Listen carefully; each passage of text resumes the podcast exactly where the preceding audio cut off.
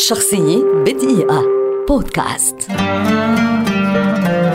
جيمس هورنر. مؤلف موسيقي أمريكي شهير ولد عام 1953 ويعد واحدا من أبرز مؤلفي الموسيقى التصويرية على مر التاريخ.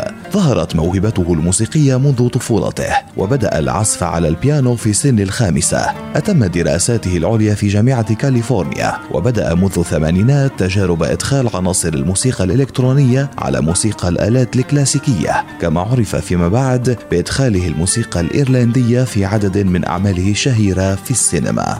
بدأ مسيرته الاحترافية عام 1978 وسرعان ما لفت الأنظار ونال شهرة عالمية واسعة بعد وضعه الموسيقى التصويرية لعدد من الأفلام المهمة التي ما كان سيكتمل نجاحها لولا موسيقاه. ومن أبرز تلك الأفلام نذكر Glory, Aliens, A Beautiful Mind, Braveheart, Apollo 13, The Mask of Zorro, Enemy at the Gates, Apocalypto, تروي جومانجي وتايتانيك.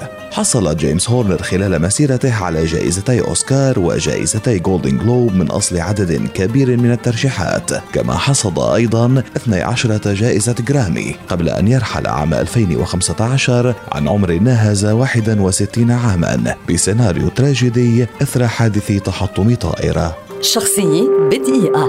بودكاست.